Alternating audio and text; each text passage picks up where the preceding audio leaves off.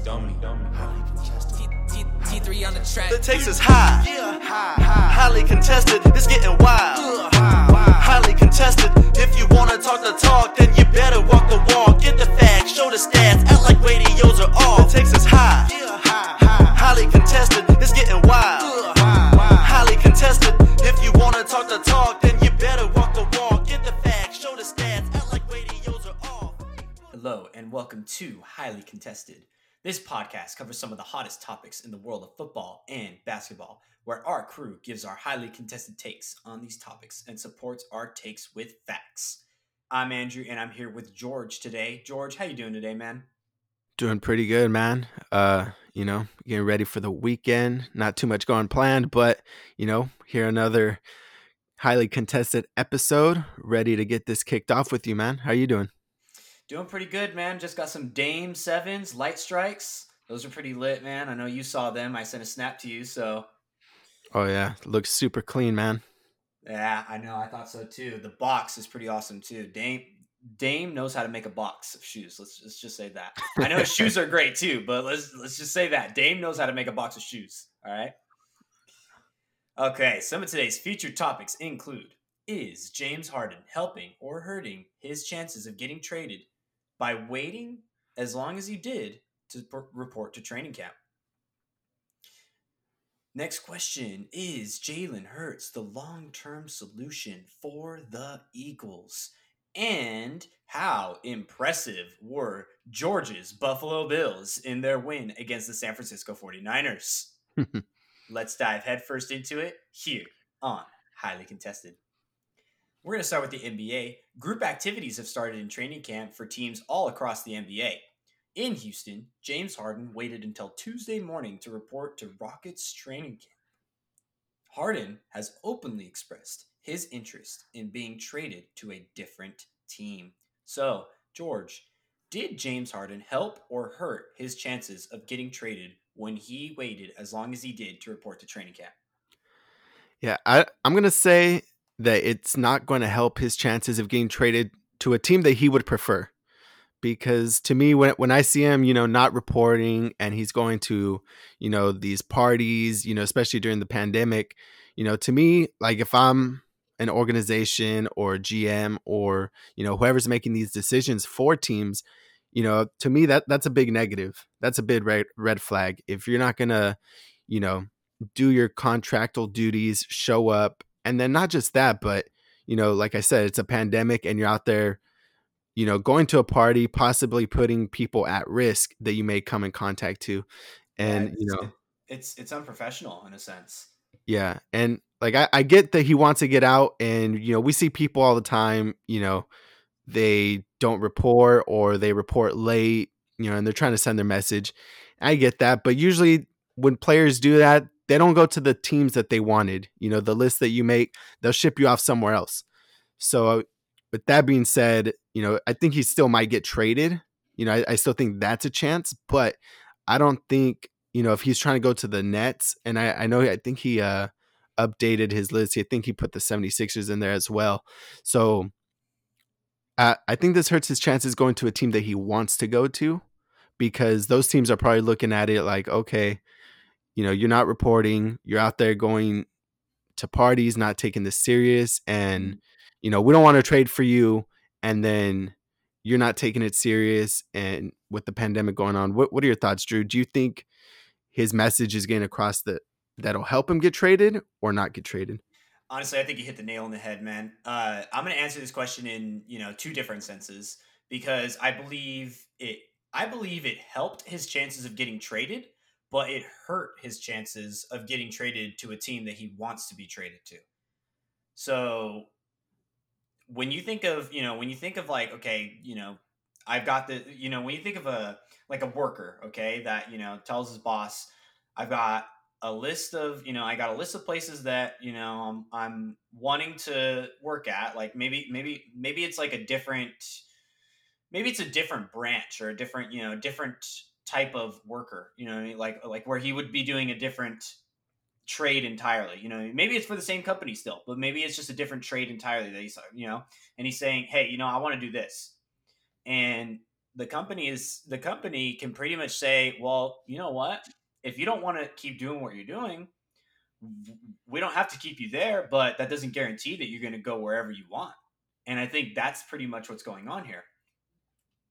And if he was being more professional about it, I believe that the Houston Rockets would definitely be, you know, more inclined, more willing to give this man what he wants, considering that, you know, James Harden has made this team a playoff team for many years. I mean, they've always been a playoff team ever since he's been on the team. So I think that moving forward, I think that that's that's something that they're going to have to take into consideration. Like this guy is being a little unprofessional about it. I know that he's done a lot for us, but he's not doing exactly, you know, he's not doing exactly what should be done for someone who, you know, wants something, you know? Like when you want something, you don't just say, you know, you don't just say I want something and then you don't act in the best interest of the person you're wanting that thing from.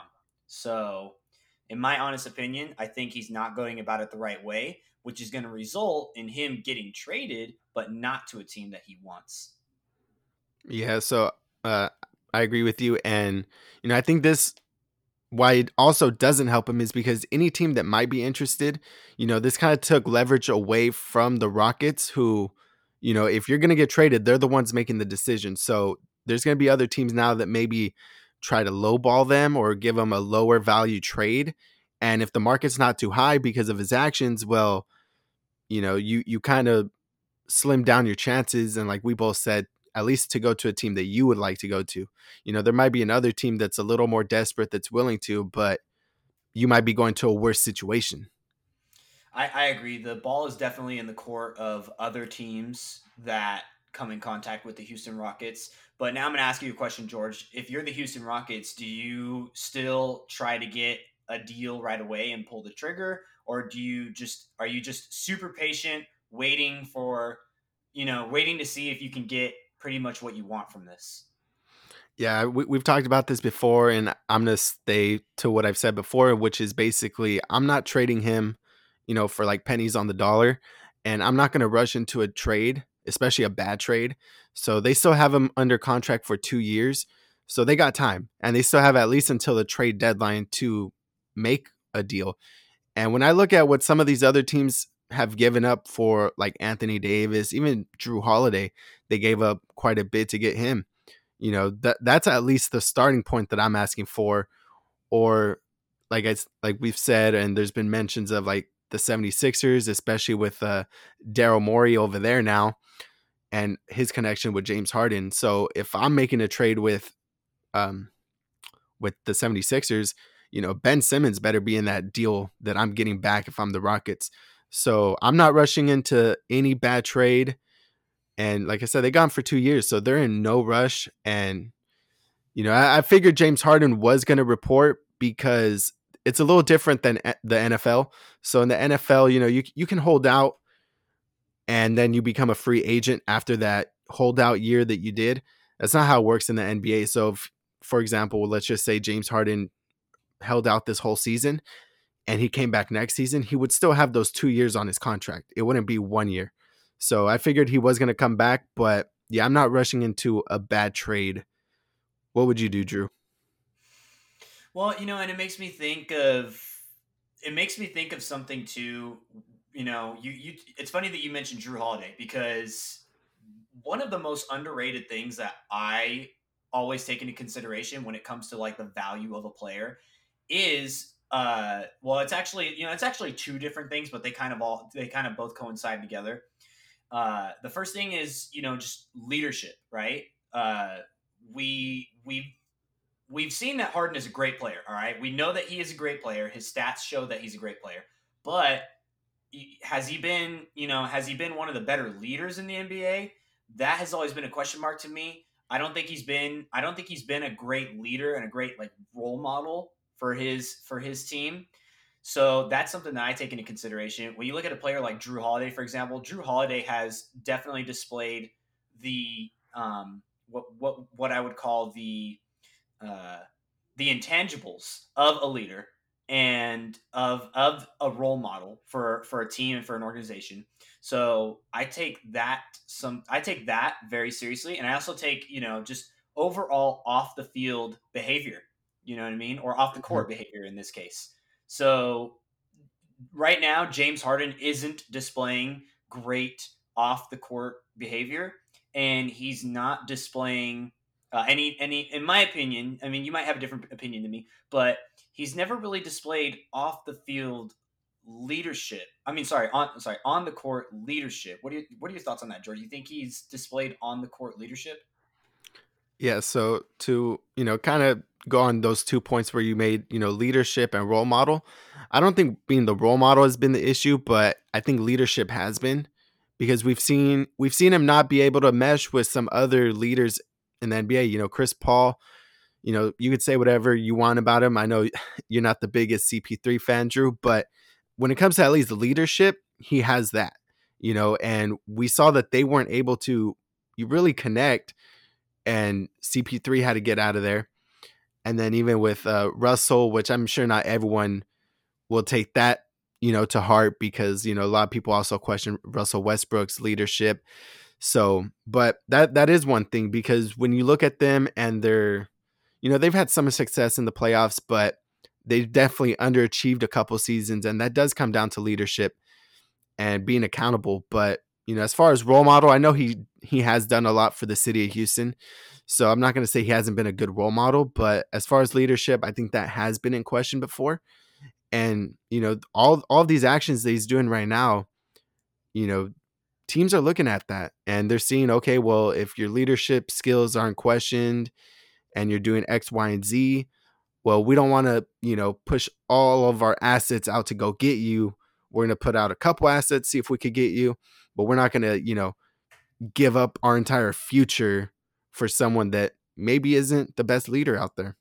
Yeah, and that's uh, you know a great point because and that's exactly where I was kind of trying to lead to was I I think that those things those things are very underrated when considering the value of a player because those are the things that in you know like when you talk about leadership and when you talk about like role model when we talk about off the court behavior those are the things that as an organ yeah of course the stats are great. You know obviously you want a player who's got great stats but i mean you know do you want you know do you want do you want a top five player that is going to give you off the field or off the court issues and is not as good of a leader as he should be, considering he's a top five player.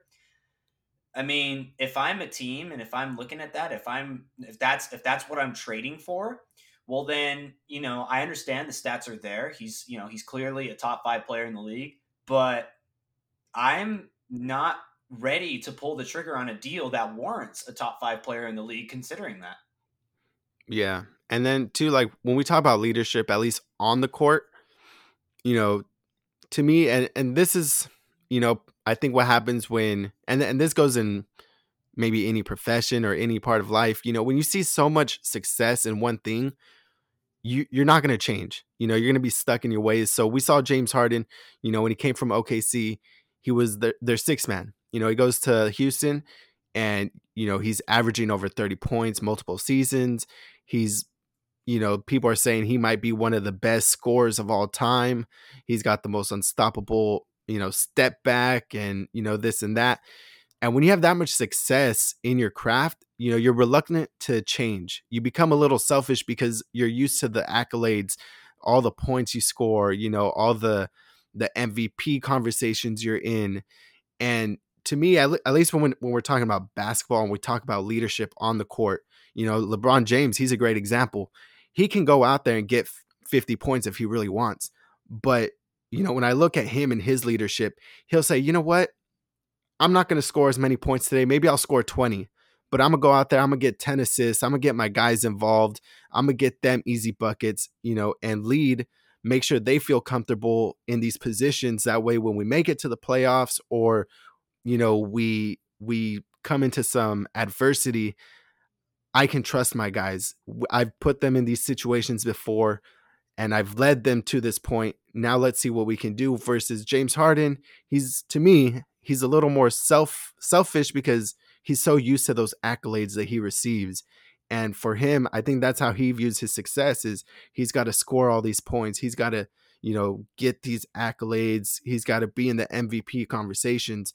And to me, that that took a hit on his leadership because he became more I, I, I versus the team. You know, what what are your thoughts with that? I mean, I'm just gonna I'm just gonna say I 100% agree with you because I think I would be beating a dead horse and pretty much repeating everything you said. You said it as well as anybody could. So I'm I mean yeah. you you did. I mean I'm just gonna say, dude, I 100% agree with you. Uh, and yeah, and I'm gonna and I'm gonna leave it at that. Actually. Yeah, I mean we'll have to see if if they pull the trigger this season or how soon and what what kind of deal they'll be able to get to him if they if they do. But you know, I, I wouldn't rush into a a bad deal. I agree. We're going to switch now to the NFL. After a rocky performance on Sunday, Philadelphia Eagles quarterback Carson Wentz was replaced by rookie quarterback Jalen Hurts with half of the third quarter to go. Eagles head coach Doug Pederson stated after the game that the change was made because the team, quote unquote, needed a spark, something to go our way. Jalen Hurts is slated to start this coming week. So, George, is Jalen Hurts the long term solution for the Eagles? Uh, Drew. So, I don't, I don't know if you remember what I mentioned in you know the previous segment when we talked about if they should bench Wentz, and you know obviously now we know that they are, but I mentioned that you know, it, it seemed like the team didn't really want to play for him. They didn't look like they were giving it their all. They weren't really rally behind Wentz, you know. And I mentioned how that was the case back when they had Nick Foles on the team and how, you know, there was, and now that he has been benched by Jalen Hurts, there have been some reports that the locker room doesn't really like his know it all attitude. So they feel like he's one of those guys that, you know, comes across like he knows everything. You can't tell him anything because he knows everything. Mm. And that that's rubbing the team the wrong way from the reports that I've heard. So, you know, and then everyone is saying how Jalen Hurts gave a team that spark, like you just said, the coach said it, and how the team was out uh, able to rally behind him in their last game, even though they got the loss. So moving forward, I think this is a huge issue. You know, especially considering that they gave Carson Wentz that huge contract and all these reports keep coming out how the team they don't rally behind him. So to me this is a bigger issue than his actual play on the field because we've seen people have, you know, a bad year or a slump and you know, sometimes that's because there's a bad offensive line, they don't have res- or weapons, they don't have a good defense. So we've seen this before. And we've seen players be able to bounce back once they get the proper pieces or maybe the proper coaching staff. But to me, if if the locker room and the other players can't, you know, get behind you and they don't like your attitude, to me that screams like a way bigger issue that's going to be harder to fix. So, you know, for sure, I think this season Jalen Hurts may be the answer. And moving forward, this is very concerning to me. Again, I'm not even taking the football like on the field you know, to that extent that I know some people are because to me, some of that is fixable. You know, no one's going to question that he's got a bad offensive line. Um, they they could have went out there drafted a DK Metcalf or moved up for a CeeDee Lamb. Like they really could have helped Carson Wentz. You know, so and there's other ways. You know, the, there's more drafts coming up. There's trades you could do, but if players don't like to play behind Carson Wentz, to me that that's a bigger issue. And Jalen Hurts may have to be the the answer moving forward. What are your thoughts with the Jalen Hurts and Carson Wentz going on? Yeah, to go off of a couple points you mentioned, you know, you talked about uh, they could have drafted, you know, they you said they could have drafted um, some players to help him, and you know, clearly that would, you know, clearly that could have helped him out a lot this season, a lot more at least. You know, if they if they instead of getting Jalen uh, um, Jalen Reagor, I think his name is, um, the wide receiver. I mean, that just I mean he he's he's kind of been an anomaly. That just goes. We can't even remember his name. You know, I can't. I don't know if you can. But yeah, yeah, no, yeah. I, mean, I, I, knew they had, um, just because fantasy purposes. I, I was thinking about him in the draft, but I I obviously steered away. But they also could have got that um, receiver from Minnesota, Jefferson, Justin, and they, yeah, they skipped on Jefferson. him. And they skipped on him. And you know, a lot of the reports were why would the because this was of course, you know, the first this was the first round of the draft. You know what I mean? So at, you know, the first round is obviously a three hour segment, the first day of the draft. And, you know, obviously the second round, which is when Jalen Hurts was drafted, uh, is is in the second day. So, you know, the biggest question marks for the Eagles on the first day was why would you go after Jalen Reagor, uh, a wide receiver that, you know, many had projected to be a second round or even third round wide receiver. And they said, why would you go after a Jalen Reagor when you had like a Justin Jefferson on the board? And of course, you know, as of right now, Justin Jefferson and Justin Herbert are both, you know, fighting for that rookie of the year spot. So it's you know it's it is one of those things where they took a look at they took a hard look at that and you know questioned like why would the Eagles go with you know Reagor instead of Jefferson. And then, of course, the second day they go out and they get Jalen Hurts. And so now, you know, the question marks are really starting to, you know, come around with the, you know, the Eagles drafting. What's up with it? Why are they, you know, why did they go the route that they went? And so, I, I mean, I definitely agree that they could have definitely helped Carson Wentz a little bit more with that draft, and they didn't in fact, they you know they hurt him more than helped getting a getting a quarterback like Jalen Hurts. Jalen Hurts is no obviously he wasn't no scrub. He was a great quarterback in college. So, but let me preface the idea that both of these quarterbacks are solid quarterbacks. They have different play styles, and I believe they actually will both be successful in the NFL. But to answer the question, I'm not sure if Jalen Hurts is the long term solution. But if I was Doug Pederson, I definitely would have started Jalen Hurts as well or I'm sorry, I definitely would have uh, benched Carson Wentz for Jalen Hurts as well.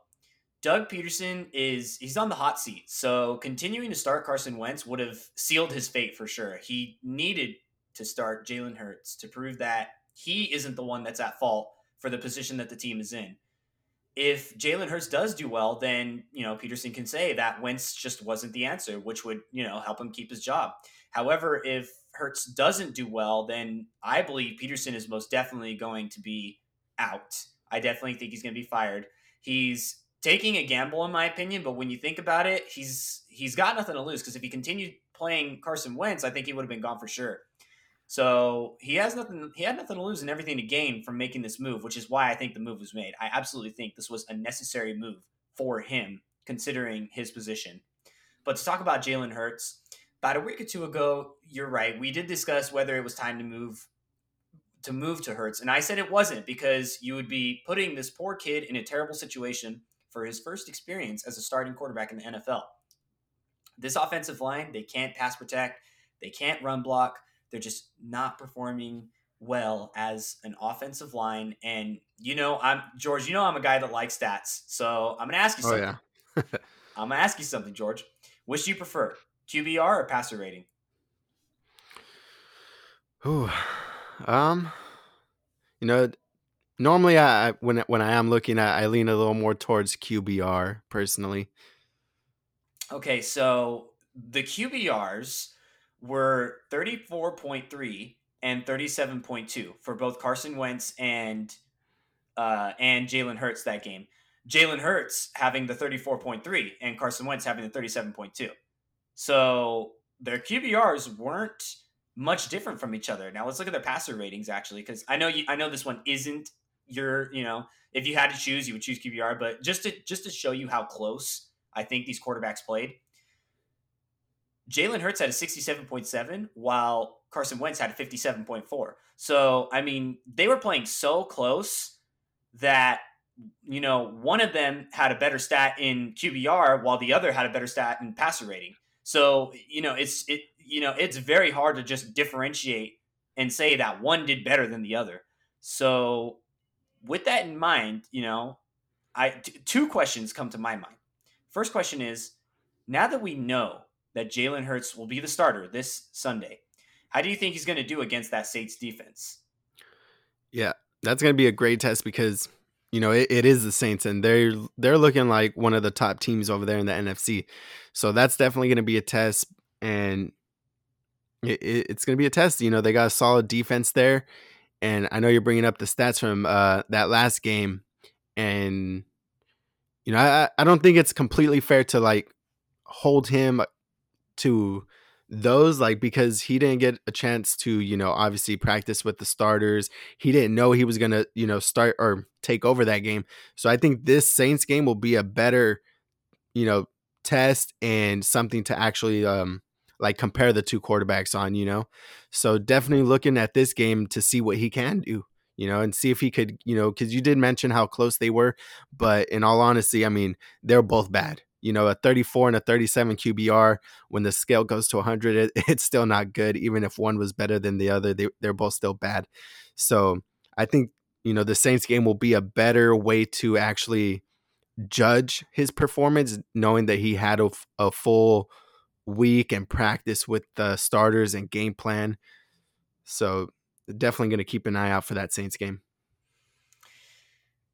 I so the Saints, they've been on fire defensively lately. I mean, I don't know if you've been paying attention, but they've been getting multiple sacks every game for the last, um, you know, for the last like three or four games. They've really been stepping up ever since Drew Brees has gone down with an injury, and so they, you know, they're.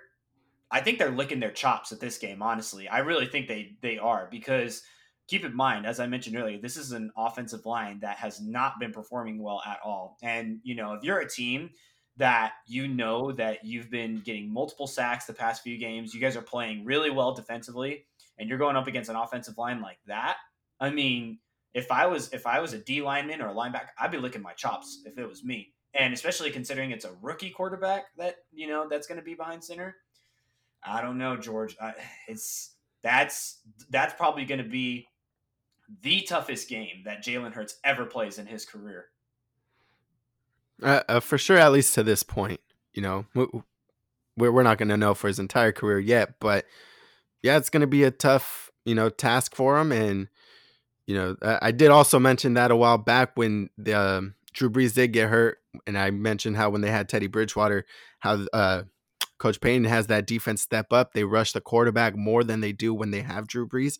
So you know, like you said, they're going to be licking their chops, you know, looking forward to this game. But I would, you know, advise, you know, don't don't just sleep on them because you think it's an easy matchup. We've seen teams come out and you know they they think they they're gonna get that automatic win and then they get punched in the mouth. So I wouldn't go into this matchup thinking it's a locked up win, but you know the the way it's looking, you, you are right. But yeah, I I agree with you. You know, I definitely wouldn't take the Eagles team because you know the Eagles the Eagles haven't been playing too poorly either defensively. So they I think they've been I think they've actually been stepping it up as of recently too. Not as much as the Saints defense, but I mean, you know, they've been stepping it up defensively as well. So it, it's not necessarily uh it's not necessarily me saying that it's going to be an easy win for the Saints, but it's more so me saying this might be a long game for Jalen Hurts is what I'm saying. Yeah. I mean, the, the other thing I, I would probably put in account too is, you know, because it is Taysom Hill. So that he's been playing for a few weeks now. So there's a little bit more film. And like you said, you know, Doug Pederson, he's he's on that hot seat right now. So this is, you know, a time for him to show how good his coaching is now that there is more film on Taysom Hill and see if there is a way that they can stop him because in some of those games, you know, he he would run more than throw. So if if they could find a way to you know limit his rushing ability and force him to throw the ball, then you know maybe that goes into their favor, and we'll, we'll see a, a surprising outcome come out of that. So definitely Doug Pederson, he's on the hot seat, but this is also a great chance to prove that you know you're uh, you're a good coach because now you have a few weeks you know film on Taysom Hill, and we've seen he he likes to run. So I would try to force him to throw, see if you can make him make mistakes out there and try to win that football game. Mm. One more question for you, George. If Carson Wentz has played his last down in an Eagles jersey, where do you see him getting traded to if he gets traded next year? And keep in mind, too, he's got one of the most expensive contracts in the NFL. Yeah. So Man, I, I, I wish Joe was on this podcast with us today because the team I'm gonna say, which I, have been thinking about, you know, ever since they know. actually since I they did know. I I think a great fit. I, I don't know how it would work as far as like you know trading and fitting it under the cap, but a team that I think would be a, a pretty good fit for him and you know a chance to basically get a second chance and re- revive your career would be with the Colts. I think 100%. the Colts, you know, they got one of the best offensive lines in football. They got some weapons there. They got that young running back, uh, Jonathan Taylor, and you know they they look good. So I think you know because Philip Rivers, I think I think he's just there for this year if I'm right. So you could bring in a Carson Wentz and you know have him if he could be anywhere near his former MVP caliber self that he showed that he could do for a season, then that could be a good landing spot for him if he's not with the Eagles. Yeah, I couldn't agree with you more, man. And to talk to you about that situation, well, I don't know how the trade would work out, but I will say this: um, Philip Rivers, his contract is actually on par uh, as far as like year by year goes. His con because uh, Rivers was only signed to a one year deal, but his contract is actually on par with Carson Wentz's contract, at least for the course of like this year. So as far as cap space goes, they wouldn't be losing out by by picking up Carson Wentz. So it's kind of like a good scenario for the Colts if they're thinking like, well, we already have the same amount of cap space with this, you know, we would have the same amount of cap space with this guy. So uh, you know, it's one of those things where they might take that into consideration. And also, George, I don't know if you know this, but the the head coach of the Colts is Frank Reich, and when yep. Carson Wentz was at his best was in 2017 when Frank Reich was his offensive coordinator. Yeah, yeah, I, I did know that. So that's that's what makes it a little bit more uh, juicy. Hundred percent. I mean, you know, obviously this is something that Indianapolis will have to think about, but um, definitely, you know, if I was if I was the Eagles and I was thinking, yeah, it would be a good idea to consider a trade, you know, that's definitely a destination that I would consider. For sure. Keeping in the NFL, the Buffalo Bills played in the second primetime Monday Night Football game versus the San Francisco 49ers. The 49ers would score first, but the Bills then scored 17 unanswered points to make it a 17 to 7 lead.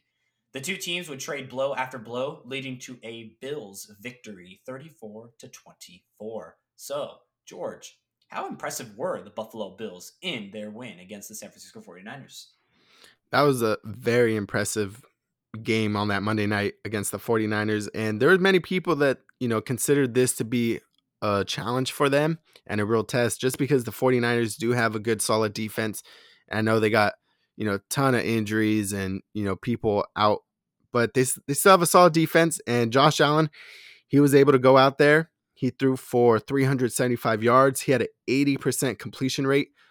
He had his four touchdowns, zero interceptions. Uh, Cole Beasley was looking nice. Stefon Diggs was looking nice. You know, this team is really showing you know that they can be good. You know they they've been a little up and down. You know this season they started really hot in the beginning, then in the middle they kind of dipped back down, and now we see them you know peaking again.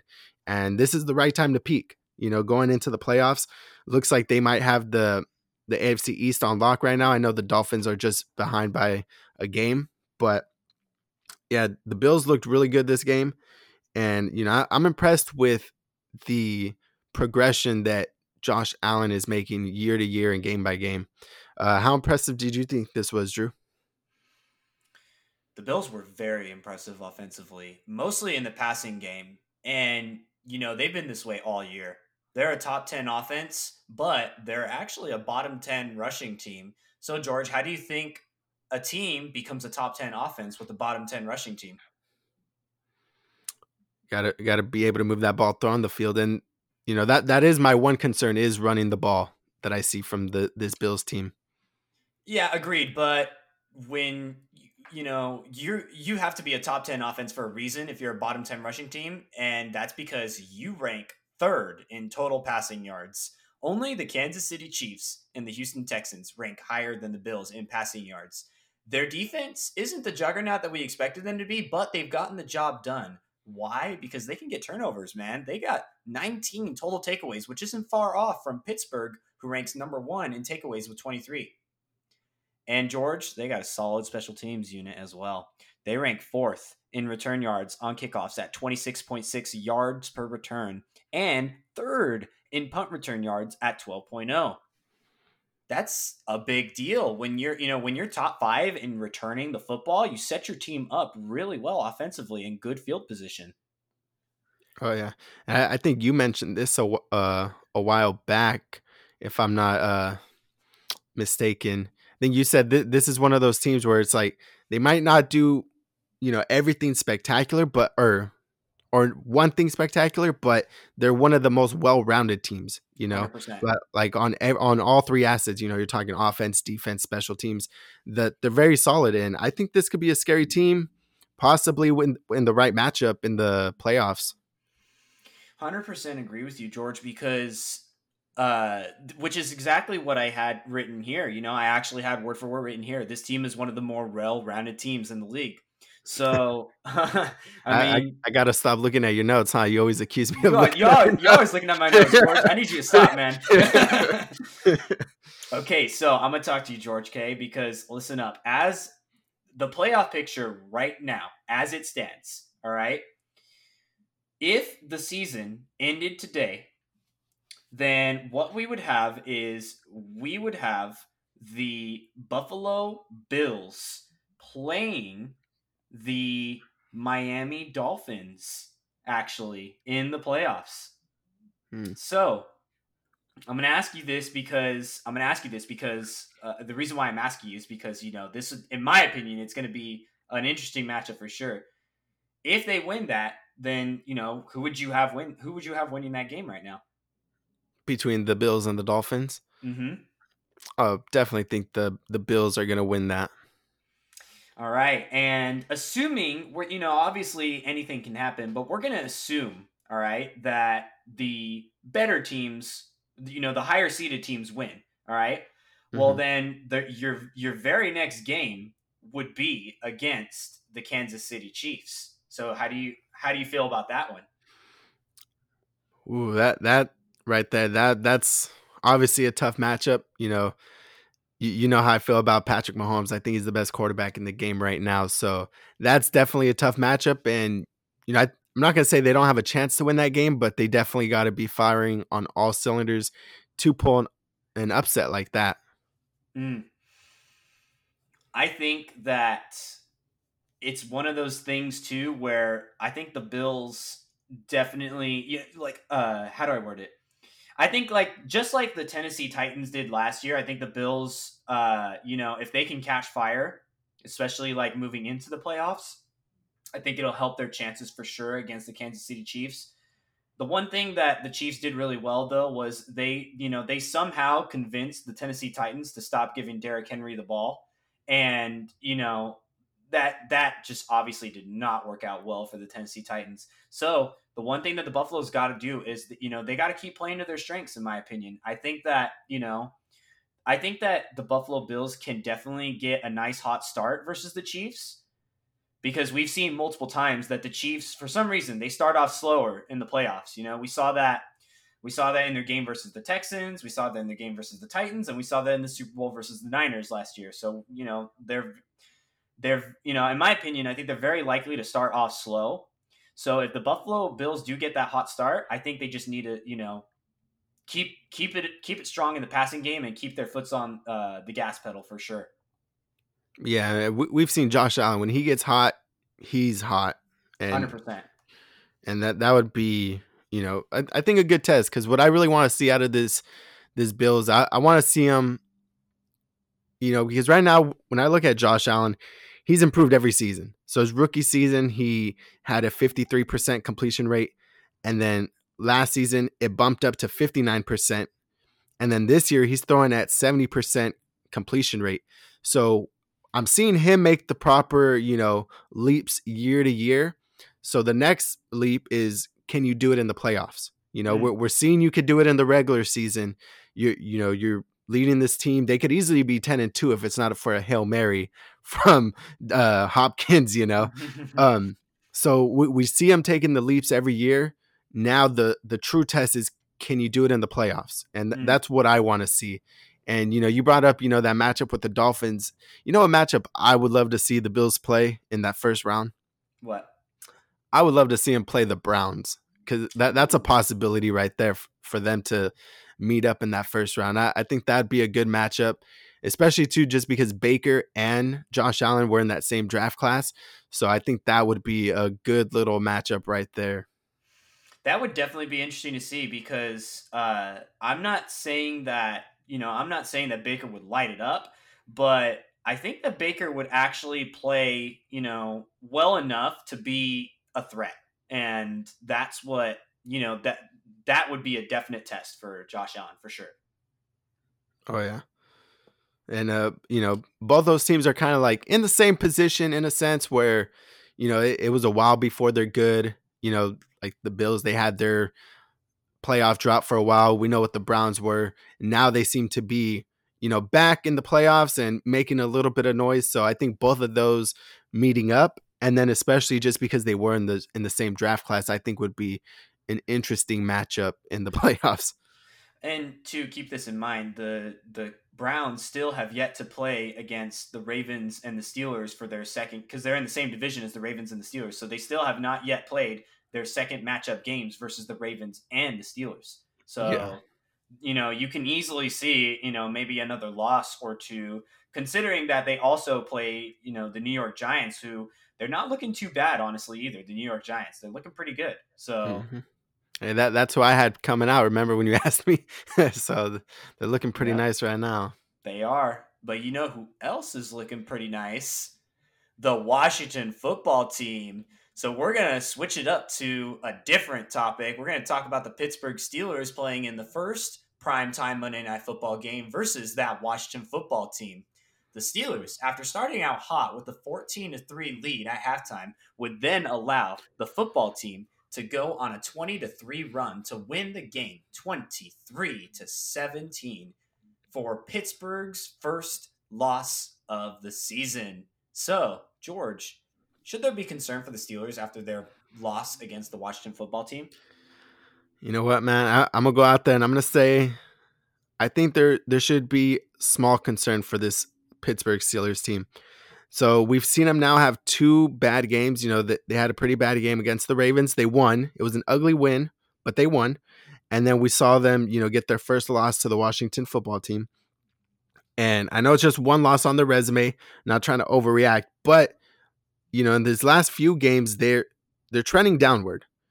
Mm. And you know, and I, I looked at their their stats for you know the season, and you know the one thing that was standing out to me when I when I looked at it was in the first six weeks of the season, they were running the ball and they're rushing for well over a hundred yards a game, and now in these last few games they're running a lot less. They have a bunch of like forty yard rushing games, so they're, they're running the ball less, and you know some of this is Big Ben's fault. You know, he mentioned in the post game that, you know, in some of those RPOs, he's deciding to throw the ball versus hand off the ball.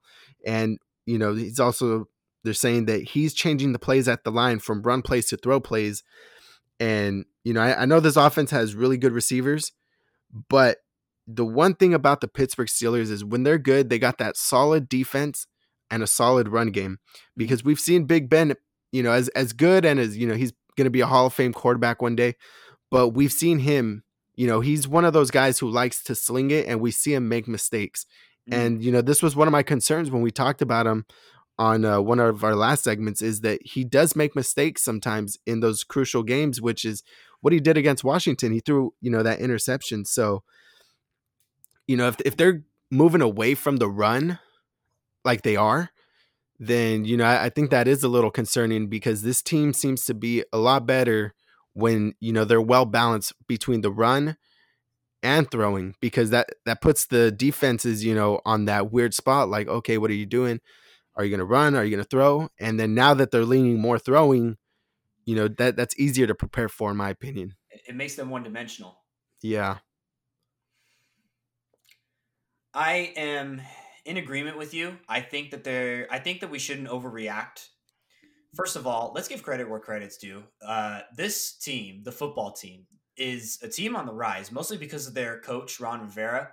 Man, I kept saying it during the offseason. I don't know if you remember, George, but I kept saying, man, the Jaguars need to fire Doug Marrone. They need to fire their head coach so that they can get Riverboat Ron Rivera. Because yeah, I remember that. because I love what this guy brings to the table. He is a competitor, and nothing can stop him from committing himself to his team. Even Cancer's trying to do that, and it can't take him away from the football team, man. Ain't no stopping him.